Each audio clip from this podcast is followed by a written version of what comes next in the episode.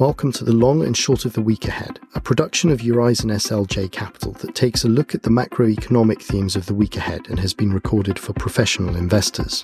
My name is Matt Jones, Head of Distribution for Eurizon SLJ Capital, and I'm joined by Neil Staines, Senior Portfolio Manager. Welcome back, Neil. It's great to have you here with us again. Thanks very much, Matt. It's great to be here. So, as we look into next week, I think it's fair to say that we're going to be less data dependent, to borrow a phrase, but perhaps a bit more policy dependent as we look at the activity over the next week. So, perhaps you can just cast your eye into next week and share your thoughts. Absolutely. Yeah, thanks, Matt. Uh, it's been another complex week for financial markets. Um, as US inflation and the ECB policy meeting bring the global macro focus squarely back to the monetary policy trajectory. Now, we focus on the ECB rate hike and the implications of the policy decision and the new implied focus on the duration of restrictiveness as opposed to simply the level further in this week's blog. But looking ahead to next week, central bank decisions and respective monetary narratives will continue to be the central focus, as you say, Matthew. Now, minutes from the RBA and the Bank of Canada and policy decisions from the Swiss National Bank, Riksbank and Norges Bank will be watched with interest. But for us, there are a few key focal points next week.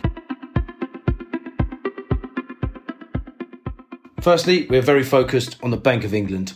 Uh, in a recent blog, we noted our views that signs of more acute weakness in domestic demand um, and further future negative implications of tight monetary policy, high nominal prices and high nominal taxes even that are yet to work through uh, into the real economy are, are important for the monetary policy considerations from here.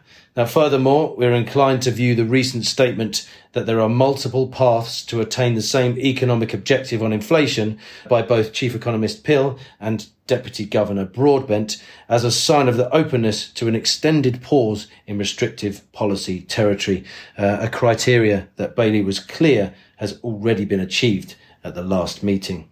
Now, we think that a peak is already in place is a significantly higher probability uh, than current market pricing.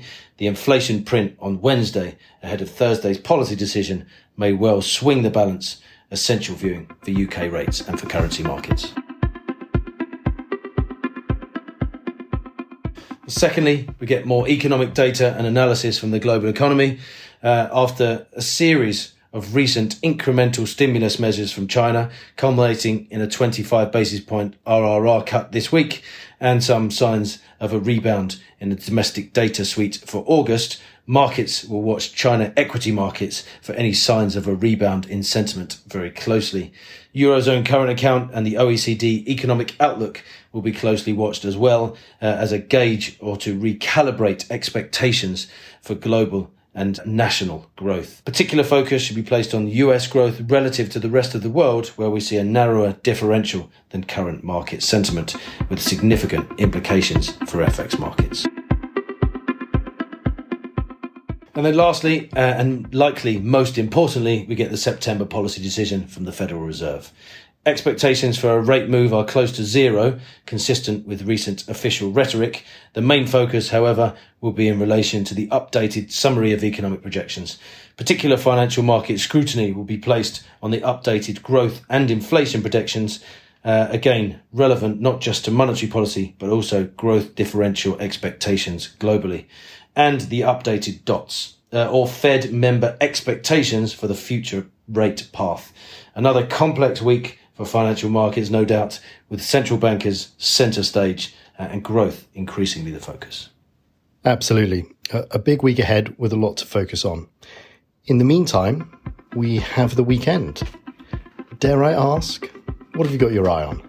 Absolutely, yeah. Thanks, Matt. The weekend gets off to a sporting start on Friday with the final England New Zealand one day international, the last before the World Cup, which is imminent, and also a fitting tribute to our 100th episode today, Matthew and I metaphorically raising our bats to the crowd. Premiership football is back. After the international break, Manchester United versus Brighton will be an interesting battle, but the pick of the weekend action is clearly the top of the table clash between last year's European champions and Manchester City. Formula One is in Singapore for the iconic Marina Bay Grand Prix, even if this year's Drivers' Championship is likely already done and dusted. But for me, it's all about the rugby again. Second round or penultimate group stage games Ireland versus Tonga, Australia versus Fiji, and England versus Japan. The pick of the bunch. England very much looking to keep all of its players on the field this weekend. Absolutely, that would be a good start.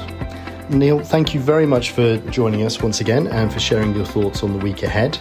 I'm hoping that you bought cake to celebrate the 100th episode because I clearly forgot. Thank you very much, and we will catch up with you again next week. Thanks very much, Matt. It's been a pleasure. Thank you for joining us for the long and short of the week ahead. Further insights are available on our website, eurizonSLJcapital.com. We look forward to you joining us again next week for more insights into macroeconomic events in the long and short of the week ahead. Information data and views were accurate as at the time of recording. The views expressed by presenters are their own and do not necessarily reflect those of Eurizon SLJ Capital, Eurizon Capital, or the Intesa Sanpaolo Group. The information and opinions contained in this recording are for information purposes only and do not purport to be full or complete. The recording is directed to professional investors only and is not intended for and should not be relied upon by other investors, information in this recording does not constitute an offer to buy, sell, or the solicitation of any offer to buy or sell securities and or any derivatives.